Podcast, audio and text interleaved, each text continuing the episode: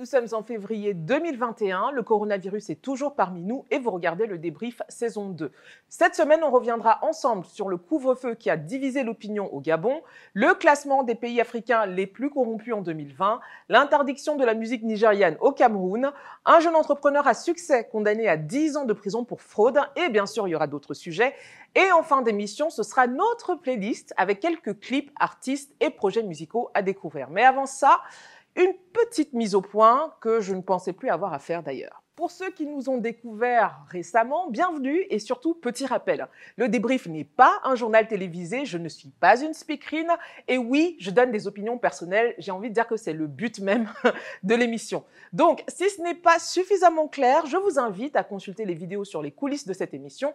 Comme ça, certains d'entre vous seront, disons, moins choqués hein, de m'entendre émettre des avis personnels sur les sujets qui sont abordés. Bon, ça c'est donc fait et rangé. Venons-en à mon point principal. Dimanche dernier, alors que j'étais occupée à... Qu'est-ce que je faisais d'ailleurs? Bon, quoi qu'il en soit, j'ai commencé à recevoir plusieurs messages sur Instagram et Twitter. Quelques-uns d'entre vous souhaitaient que je parle d'un sujet en particulier dans l'émission. Alors, ça arrive assez souvent hein, que vous me soumettiez des sujets ou des thèmes, mais là, je dois dire que vous étiez quand même particulièrement déchaînés. Alors du coup, j'ai remonté les pages d'accueil de mes réseaux sociaux pour comprendre ce qui se passait et en fait, il s'agissait d'un débat télévisé en direct entre deux influenceurs connus sur la toile camerounaise et africaine francophone, le youtubeur Steve Fa et l'entrepreneur slash influenceuse slash star de télé-réalité Nathalie Kwa. Bon, très honnêtement, en temps normal, je n'aurais pas forcément consacré plusieurs minutes à ce sujet, mais devant autant d'insistance de votre part, j'ai accepté de sacrifier deux heures de mon temps pour regarder en intégralité le clash en question. Et avant d'aller plus loin, je précise, je ne connais personnellement aucun des protagonistes, mon commentaire est donc fait avec de la distance par rapport à l'un et à l'autre. Bon, que dire? Je vais essayer d'être brève. Commençons par planter le décor en parlant de l'émission elle-même. L'Arène est un des programmes phares de Canal 2, une des principales chaînes de télévision au Cameroun. Diffusé tous les dimanches soirs, il s'agit en gros d'un programme où l'invité se fait malmener. C'est une espèce d'abattoir en direct, disons, le sang et les hurlements en moins. Oui, on arrête quoi? La discussion, je ne peux pas discuter avec un type qui ne comprend pas que le principe, c'est la loi. Mais J'arrête. Mes chers amis, moi je vous ai écouté tout Passons à la deuxième détente de ça. Bon, ça c'est donc le concept. Le clash, ça vend toujours, donc ma foi, pourquoi pas. Généralement, la reine reçoit des hommes et femmes politiques ou issus de domaines dits sérieux. On leur doit notamment cette sortie de plateau magnifique signée Calixte Béala. Tout à l'heure, lorsque vous parliez de la France, vous disiez, ils nous ont accordé l'indépendance. Vous parlez de la France comme quelque chose d'extérieur à vous. Je vous demander, vous adressez cette question, mais soyez sincère, s'il vous plaît. Si ça peut vous arriver une fois dans la vie, est-ce que, est-ce que vous êtes encore le français. Vous restez, nous sommes en direct à la télé. Mais nous sommes en direct.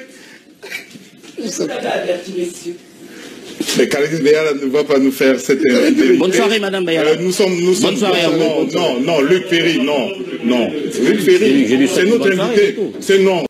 Mais cette fois, l'envie peut-être de faire le buzz et surfer sur la tendance, ils ont décidé de consacrer leur émission aux influenceurs. Et quoi de mieux que la controverse, n'est-ce pas, pour se garantir un bon pic d'audience? Le thème était donc tout trouvé, influenceur nocif ou productif, le cas Nathalie Quoi. Même en faisant abstraction des commentaires, j'ai lancé la vidéo pensant que l'émission parlerait du statut d'influenceur au Cameroun, des rapports avec les marques ou les entreprises, combien est-ce que les influenceurs sur le plateau sont payés? Ah là là! Quelle naïveté de ma part. Tout avait pourtant bien commencé, hein, une première heure d'émission assez banale, même si le nom d'un certain footballeur est apparu dès la 14e minute. Ma question est de savoir, vous aviez votre argent, vous savez comment on gagne de l'argent, vous avez entrepris de mettre sur pied des sociétés qui fonctionnent. Vous les laissez tomber pour suivre Samuel Etat à Mais je ne les le ai pas laissés tomber, monsieur. Qu'est-ce que... J'ai travaillé jusqu'à ce que vous entendiez parler de moi. Vous entendez parler de moi, j'ai travaillé. J'ai démissionné de Camerco en 2015, peu après le scandale. À travers ce scandale, vous m'avez connu, mais avant ça, je travaillais. Le ton des intervieweurs était somme toute un peu passif-agressif sur les bords. Je vais poser ma toute première question. Vous avez carrément un holding quand je note toutes ces sociétés. D'où vous est provenu L'argent sort d'où pour ouvrir autant de sociétés? Mais ça, c'était en prélude du fameux duel tant commenté entre les deux influenceurs sur le plateau. Alors, je ne vais pas commenter toute l'émission ici parce que bon, voilà quoi. Mais ce que j'en retiens, c'est que clairement, dans l'ensemble, cette émission a été une excellente plateforme de communication pour Nathalie Quoi, qui en toute objectivité était quand même un cran au-dessus de ses contradicteurs on a une personne qui est clairement arrivée très préparée, dans une tenue qui disait je suis une femme mariée, mature et responsable, avec le port altier et sans fuir du regard ses interlocuteurs. Ça, c'est pour la communication non verbale. Côté discours, en bonne communicante, elle a déroulé un vrai speech de coach en développement personnel avec les éléments de langage associés.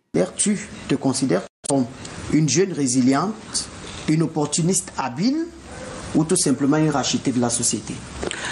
Je suis une jeune femme qui a saisi des opportunités qui se sont placées euh, face à elle.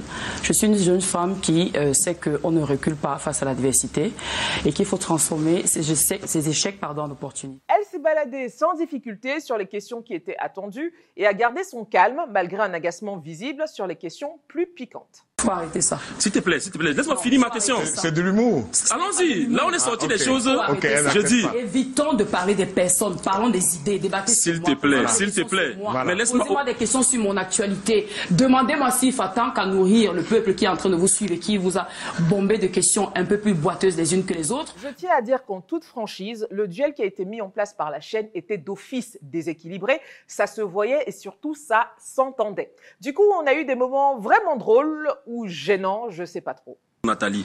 Nathalie, moi je te dis, tu es aussi responsable de toutes ces filles qui veulent être comme toi en faisant comme toi. tu es responsable, Nathalie, parce que tous les jours, s'il te plaît, tous les jours de ta vie, tu fais là comme si tu n'es pas responsable des photos que tu postes, de tout ce que tu fais, de toute cette trace et paillettes que tu montres aux jeunes pour donner l'impression que voilà. Tu es responsable du fait que les jeunes portent des horribles costumes carrelés partout. Qu'est-ce que tu, qu'est-ce que, qu'est-ce que tu, tu, tu, tu, tu, dirais à ça? Donc, parce que tu as posté, porté ton costume carrelé, si tous les jeunes dans la société à porter le costume carrelé, tu vas dire que tu es responsable de ça alors, je ne suis pas son activité en particulier, donc pardon à ses fans si je me trompe, mais il me semble que c'était la première fois qu'elle était invitée à une émission télévisée en prime time avec plus de deux heures d'antenne entièrement dédiée à elle.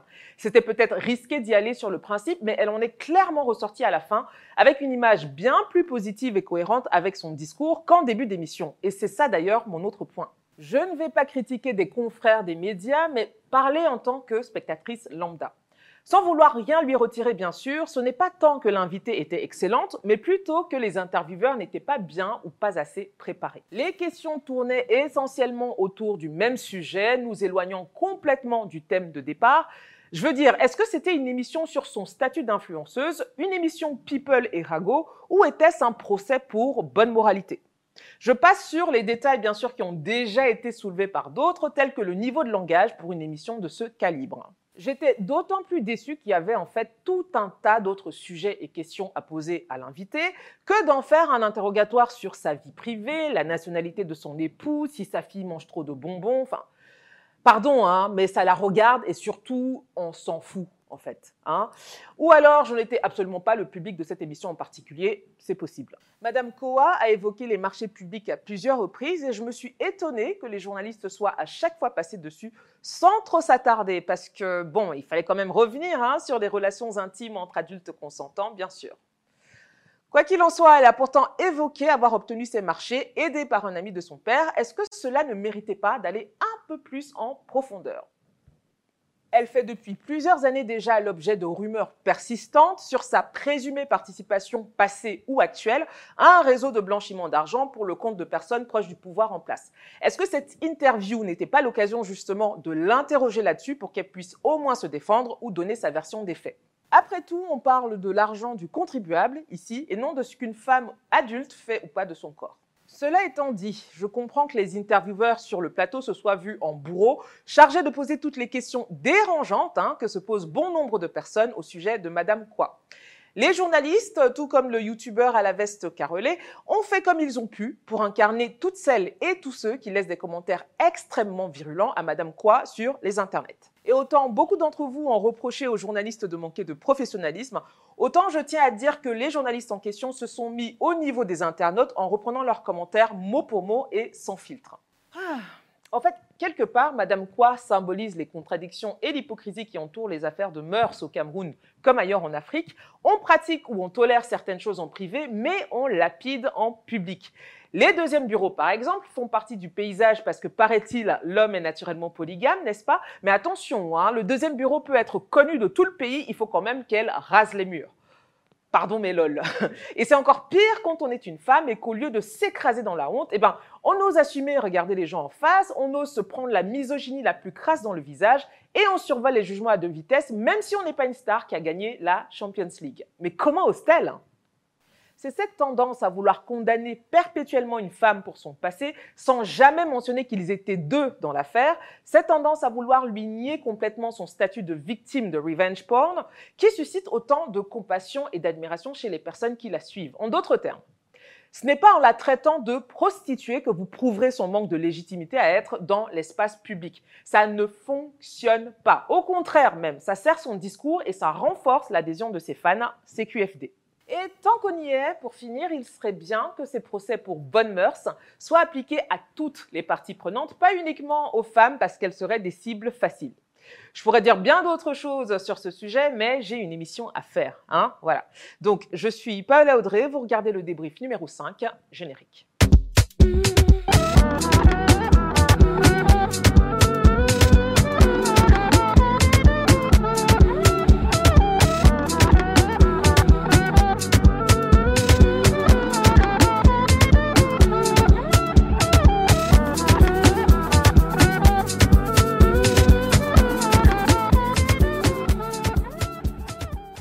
Parti pour le répondeur. Sur le répondeur du débrief cette semaine, c'est Patrick, depuis la Belgique, qui nous a contacté. Il souhaitait s'exprimer sur l'arrestation de l'influenceur Shakiro, dont nous avons parlé dans l'épisode précédent. Bonjour Audrey, bonjour l'équipe du débrief. Moi c'est Patrick, activiste LGBTQ+, vivant en Belgique. Euh, je, défends la cause des personnes gays, étrangères et homosexuelles en Afrique et aussi des personnes des personnes vivant ici en, en Europe. Alors je viens je viens ici m'insurger contre l'arrestation de Shakiro qui a été arrêté la semaine passée et mis en cellule avec euh, deux de ses amis à la prison de Newbell. Je m'insurge du fait que l'article 347 bits du code pénal camerounais interdit tout acte homosexuel et personnes prises en flagrant délit de ces actes-là. Et ces arrestations sont généralement arbitraires et basées sur une loi totalement injuste qui a été greffée d'une loi française des années 1970. Je viens ici pour que les gouvernements africains essaye, de, essaye vraiment de tabler dessus et de s'asseoir désormais sur une dépénalisation de l'homosexualité en Afrique. Parce qu'il y a des meurtres, il y a des arrestations arbitraires. Je me souviens du cas d'Eric Lebembeona, un ami assassiné en 2012. Jusqu'aujourd'hui, ce meurtre n'a pas été élucidé. Je viens ici, mais, mais, je viens ici parler aux journalistes, aux blogueurs, de partager ces affaires pour que, enfin, on essaye de discuter au sujet des, au sujet des droits humains pour les personnes LGBT et trans vivant en Afrique. Cela ne peut plus durer. Nous sommes tous africains, nous sommes tous égaux et nous avons tous droit de vivre heureux et épanouis. Merci à l'équipe du débrief et à Audrey. Gros bisous depuis Bruxelles. Pour ton message. Si vous souhaitez également passer dans le répondeur de la semaine prochaine, envoyez-nous une vidéo d'une minute trente maximum sur WhatsApp au plus 225 07 97 84 08 87. On va maintenant passer aux news de la semaine. Avant de rentrer à proprement dit dans les news, je voulais faire un petit big up. Vous le savez, dans l'émission, on met en avant des initiatives citoyennes qui permettent concrètement de changer la vie des populations sur le continent. La dernière fois, on a par exemple parlé de ces citoyens congolais qui voulaient boycotter le paiement des taxes pour forcer leurs autorités à réparer les routes et les ponts. Cette fois, je vous emmène au Malawi pour parler de Stanley Onjezani Kenani. Le média sud-africain Mail and Guardian lui a consacré un portrait et je souhaitais absolument le partager avec vous. Stanley est un écrivain, un critique et un poète originaire du Malawi. Ce pays de 18 millions d'habitants au sud du continent est frappé de plein fouet par le Covid, avec des contaminations à la hausse, plus de 27 000 cas et près de 900 décès. Comme dans d'autres pays africains, les hôpitaux sont peu ou pas équipés pour faire face et des malades perdent la vie faute de soins. C'est notamment ce qui est arrivé à Paul, un ami de Stanley. Il lui fallait 288 dollars américains pour avoir un respirateur, mais le temps que ses proches rassemblent la somme, il est décédé. Stanley Onjezani Kenani a donc décidé de mettre en place une collecte nationale pour financer l'équipement des hôpitaux du Malawi et les citoyens malawites ont chacun et chacune contribué à la hauteur de leurs moyens. Aujourd'hui, ce sont plus de 170 000 dollars américains qui ont été récoltés sous la bénédiction du gouvernement. Alors, bien sûr, bravo à Stanley et à toutes les personnes qui ont donné, mais honnêtement, est-ce que c'est à des citoyens de faire le travail de l'État? Surtout quand il y a des suspicions de détournement des fonds qui ont été alloués pour faire face à la pandémie dans le pays. Finalement, quelque part, c'est un peu comme l'entrepreneuriat. C'est-à-dire qu'en fait, une grande partie des États africains faillissent à fournir le minimum syndical et c'est souvent sur des initiatives privées ou des entrepreneurs qu'on s'appuie pour régler des problèmes qui sont avant tout structurels. Mais enfin, rien de nouveau sous le soleil hein, ici. Donc du coup, on envoie nos encouragements à tous les personnels soignants du continent qui doivent vraiment faire beaucoup avec très très peu.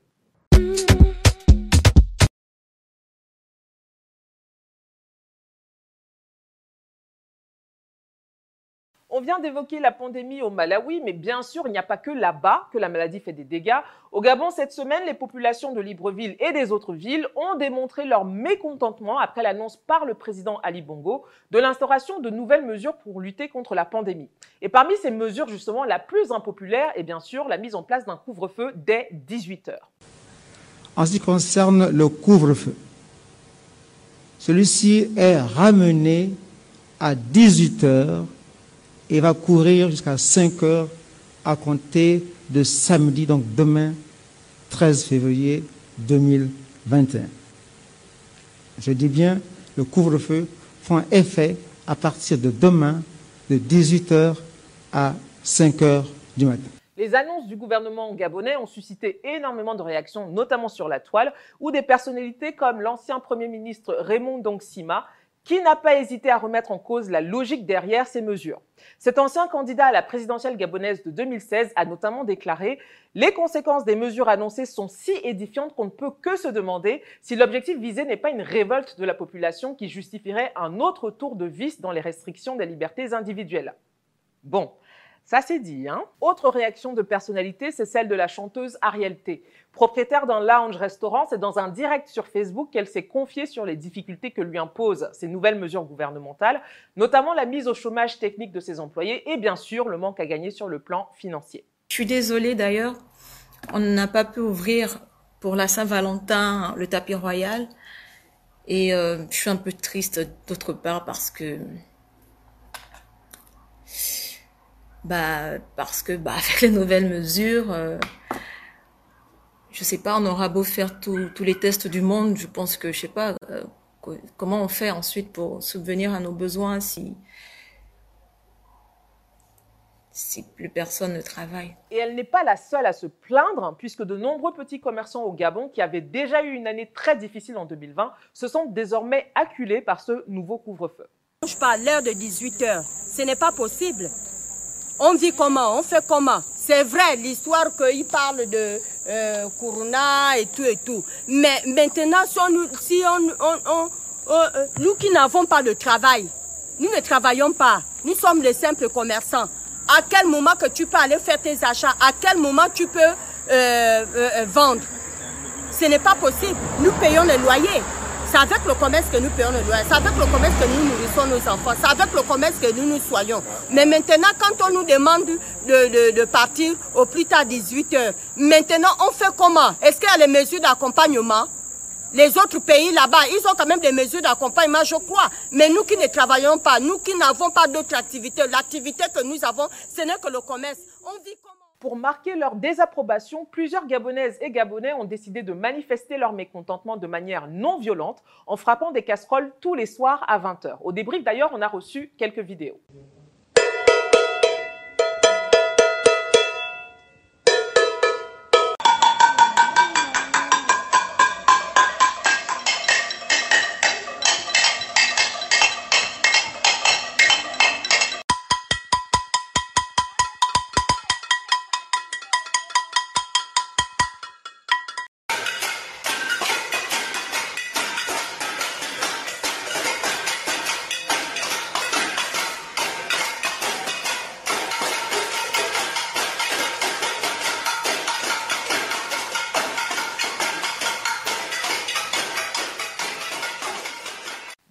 À nos amis du Gabon en espérant bien sûr que les contaminations et les décès soient rapidement revus à la baisse.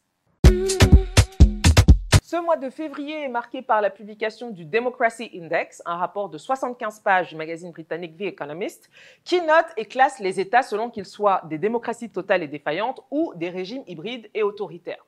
Alors, comment est-ce qu'ils évaluent le niveau de démocratie d'un pays? Eh bien, le rapport donne une note sur 10 en fonction de 5 catégories.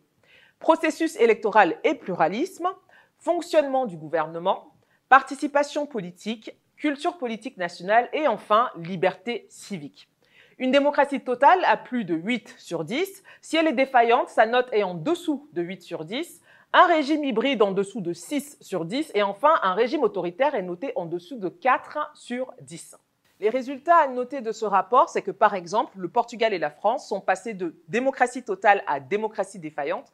En Afrique, le Mali et le Togo sont sur une pente glissante, perdant 11 et 15 places dans un continent où seuls 5 pays sont classés comme des démocraties. 5. La grande surprise fort déplaisante, c'est le Nigeria qui est classé comme régime hybride, avec une note similaire à celle de la Côte d'Ivoire, malgré la répression sanglante du mouvement NSARS.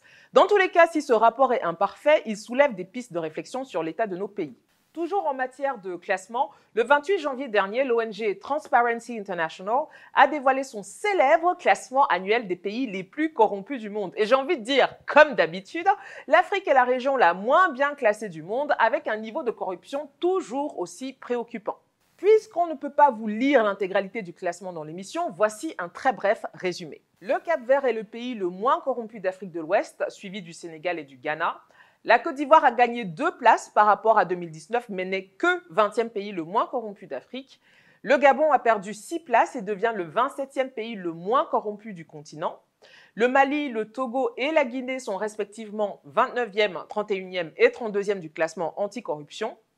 Le Cameroun, lui, gagne 4 places par rapport à 2019, mais est le 38e pays le moins corrompu sur 54, ou si vous préférez dans, dans l'autre sens, le 17e pays africain le plus corrompu. Voilà. Et dans le bas du tableau, la Guinée-Bissau serait le pays le plus corrompu d'Afrique de l'Ouest et la Guinée équatoriale serait le pays le plus corrompu d'Afrique centrale, suivi d'ailleurs de la RDC qui a reculé de deux places par rapport à 2019. On retrouve également le Congo-Brazzaville, le Tchad et la Guinée parmi les mauvais élèves, mais la palme, vraiment la palme, revient à l'Afrique de l'Est qui occupe les trois dernières places du classement, avec le Soudan, le Soudan du Sud et la Somalie. Du coup, question pour vous, chers débriefeurs et débriefeuses, est-ce que ce classement correspond vraiment à votre perception de la corruption dans votre pays? J'attends vos commentaires. Dans notre rubrique en bref, cette semaine, on va d'abord prendre des news de Bobby Wine.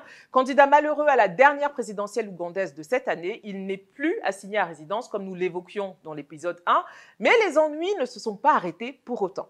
Alors qu'il tentait de se rendre au bureau des Nations Unies à Kampala pour déposer une plainte contre le gouvernement de Museveni pour violation des droits humains et arrestation arbitraire, les forces de l'ordre lui ont tout simplement barré le chemin. Et elles n'ont pas fait que ça d'ailleurs, hein, puisque plusieurs journalistes qui essayaient de filmer Bobby Wine ont également été sauvagement tabassés, certains étant même conduits à l'hôpital dans un état critique. Le moins qu'on puisse dire, c'est que les autorités ougandaises feront tout ce qui est en leur pouvoir pour nuire à celui qui est déjà devenu le symbole de la résistance en Ouganda, et dont d'ailleurs c'était le 38e anniversaire cette semaine. Happy birthday, Mr. Wine. Un autre qui fêtait son anniversaire très récemment, c'est Paul Biya. Le chef de l'État camerounais a eu 88 ans le 13 février dernier. Il est né en 1933.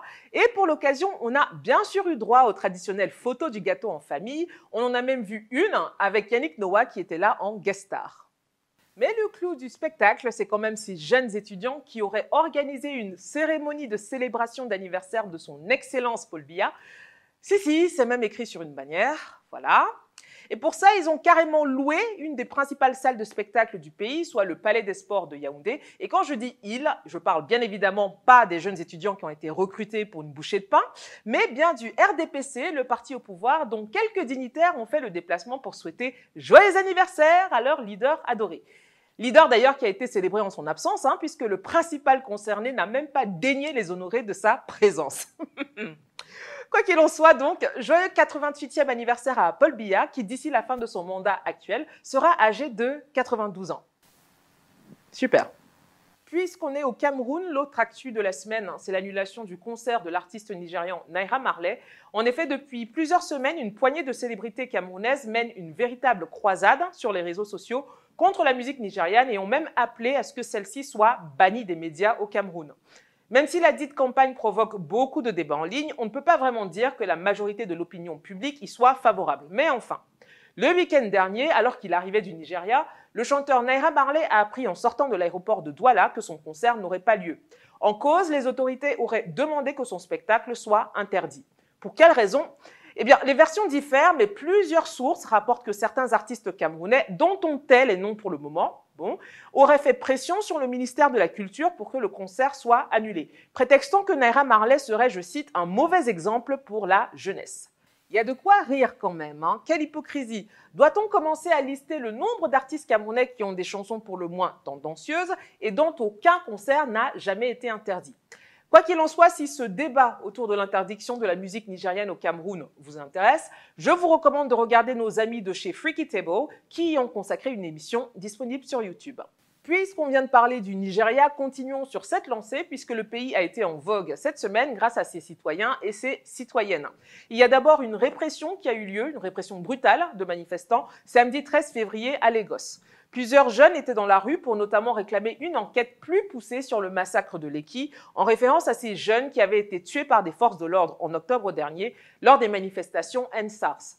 Le webcomédien et activiste Mr. Macaroni, que vous connaissez peut-être, fait partie de ceux qui ont été arrêtés et brutalisés par la police samedi 13 février avant d'être libérés le lendemain.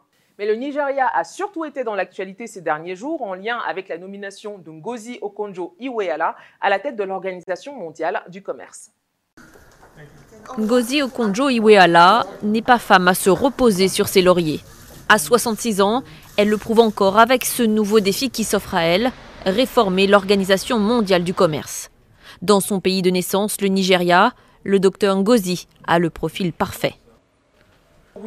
Ce poste nécessite quelqu'un de non partisan pour trouver une synergie dans cette pandémie, trouver aussi une synergie dans les finances publiques et le commerce mondial, afin que nous puissions tous vivre dans un monde meilleur. Pour y parvenir, Ngozi Okonjo-Iweala pourra s'appuyer sur son expérience. Et son parcours est impressionnant. Après une enfance marquée par la guerre du Biafra, elle quitte le Nigeria à 19 ans. Direction Harvard aux États-Unis, puis le MIT où elle décroche son doctorat en économie régionale et développement. Elle entre en 82 à la Banque mondiale où elle fait carrière avant d'être rappelée en 2003 pour servir son pays. Par deux fois ministre des Finances et brièvement chef de la diplomatie, Ngozi Okonjo-Iweala marque les esprits. Elle obtient l'effacement de la dette publique du Nigeria, multiplie les privatisations et lutte activement contre la corruption. Un combat qui dérange, sa mère sera même enlevée dans le delta du Niger. Cette dernière, âgée de 83 ans, parviendra à échapper à ses ravisseurs. Femme d'expérience et de conviction, Ngozi Okonjo-Iweala s'est tiré profit de ses revers, comme lorsqu'en 2012 la présidence de la Banque mondiale lui échappe, attribuée au candidat de Washington, le sud-coréen Jim Yong Kim. Ironie du sort, aujourd'hui c'est elle qui a obtenu le soutien de l'administration Biden pour diriger l'OMC après l'abandon de la candidate sud-coréenne. La nomination de Tata Ngozi a été accueillie avec beaucoup de ferveur par l'opinion publique africaine dans son ensemble, mais bien sûr, ceux qui ont fait le plus de bruit, ce sont bien évidemment ses compatriotes nigérians. D'ailleurs, un hashtag BeLikeNgozi a été activement partagé, alimenté par des photos de petites filles ou jeunes femmes habillées comme la nouvelle boss de l'OMC.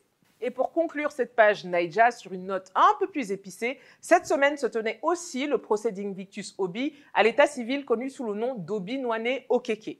Célébré comme un entrepreneur à succès, le jeune homme était en réalité un escroc qui se servait d'Internet pour pirater les données de particuliers ou d'entreprises. Ces escroqueries effectuées entre 2015 et 2019 s'élevaient quasiment à 11 millions de dollars au moment de son arrestation par le FBI, s'il vous plaît. Et l'année dernière, il avait plaidé coupable pour fraude. Cette semaine, Obi a donc écopé de 10 ans de prison ferme, condamné par un tribunal de l'État de Virginie. Et avant que vous ne me posiez la question, non, je n'ai pas de nouvelles au sujet de son compatriote et collègue escroc, j'ai nommé Hush Papi. On a parlé nomination tout à l'heure, et eh bien il y en a eu une cette semaine en politique, c'est celle du nouveau Premier ministre de la République démocratique du Congo. Enfin, en Angola, l'homosexualité n'est officiellement plus un crime. Voté en 2019, le nouveau code pénal angolais est entré en vigueur la semaine dernière et ne fait plus mention de sanctions à l'égard de toute personne qui aurait une relation amoureuse ou sexuelle avec une personne du même sexe. Par ailleurs, désormais en Angola, la discrimination sur la base de l'orientation sexuelle est illégale et passible de prison. Alors certes, il y a encore beaucoup de chemin à faire, mais c'est déjà un pas vers l'égalité qu'il faut saluer. Parlons musique maintenant, et dans ce domaine, une des principales actus ces derniers jours en Afrique, c'est bien sûr la bande-son officielle de Coming to America 2. Ce classique du cinéma afro-américain, connu en français sous le titre Un prince à New York, et toujours incarné par Eddie Murphy, a été remis au goût du jour et sortira le 5 mars 2021 en exclusivité sur Amazon Prime Video. Il semblerait que vous ayez un fils. Retrouvez-le. Préparez le jet royal repartons en Amérique. C'est hors de question, Votre Majesté. Come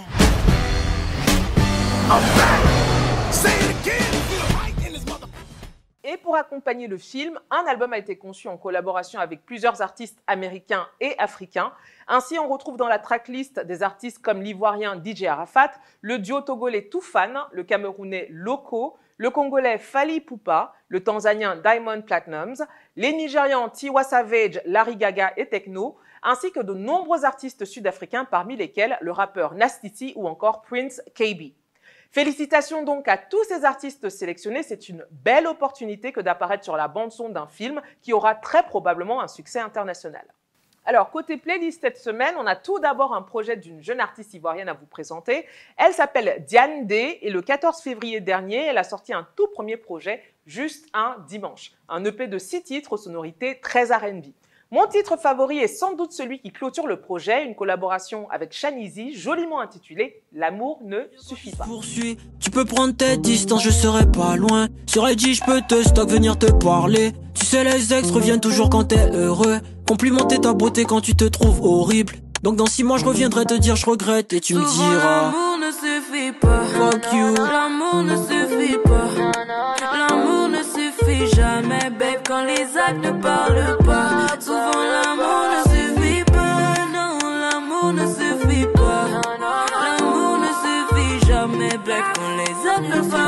Pas. Pour ce qui est de nos recommandations clips cette semaine, il y en a trois. Tout d'abord, la belle balade Olopa par l'artiste camerounais Martin New Songs, artiste que vous devriez découvrir de toute urgence d'ailleurs avec son dernier projet Satisfaction. Single and searching, yeah, yeah. I'm gonna make you call telephone. 237 11 44 44. Make I tell you something. I say, make I tell you something,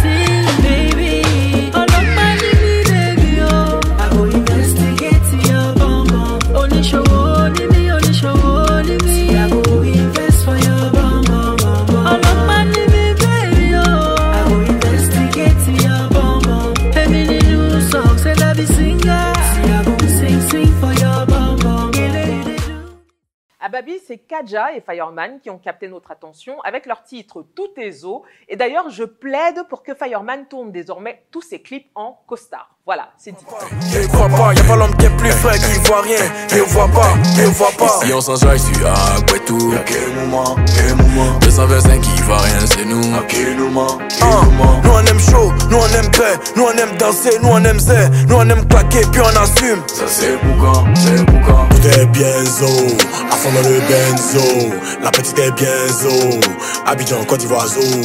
Mon flow fait danser les condés, fait bander les gonzesses, fait rentrer la quicheta.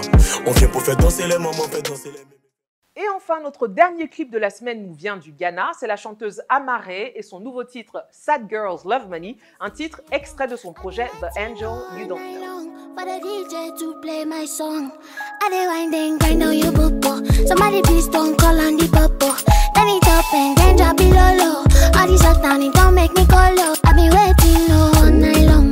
Night I no go pick my phone cause I'm so gonna fuck out of my way. I'm gonna get paid, yeah.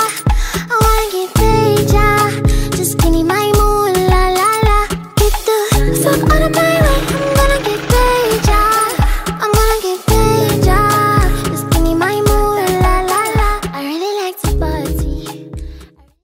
Pour retrouver au même endroit tous les titres qui sont joués ou recommandés dans nos émissions, rendez-vous sur Spotify et Apple Music avec notre playlist officielle, le Débrief TV.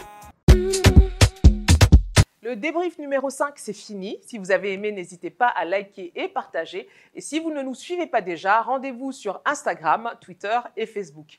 Vous pouvez également nous soutenir via un don sur PayPal à l'adresse paypal.me slash le débrief ou par Orange Money si vous êtes en Côte d'Ivoire au plus 225 07 97 84 08 87. On remercie bien sûr les marques Yebe Design et Biz Accessoires qui m'habillent cette semaine. Quant à nous, bah, je vous fais plein de bisous, enfin à distance, Corona oblige, mais le cœur y est. Et je vous dis à la semaine prochaine. Salut.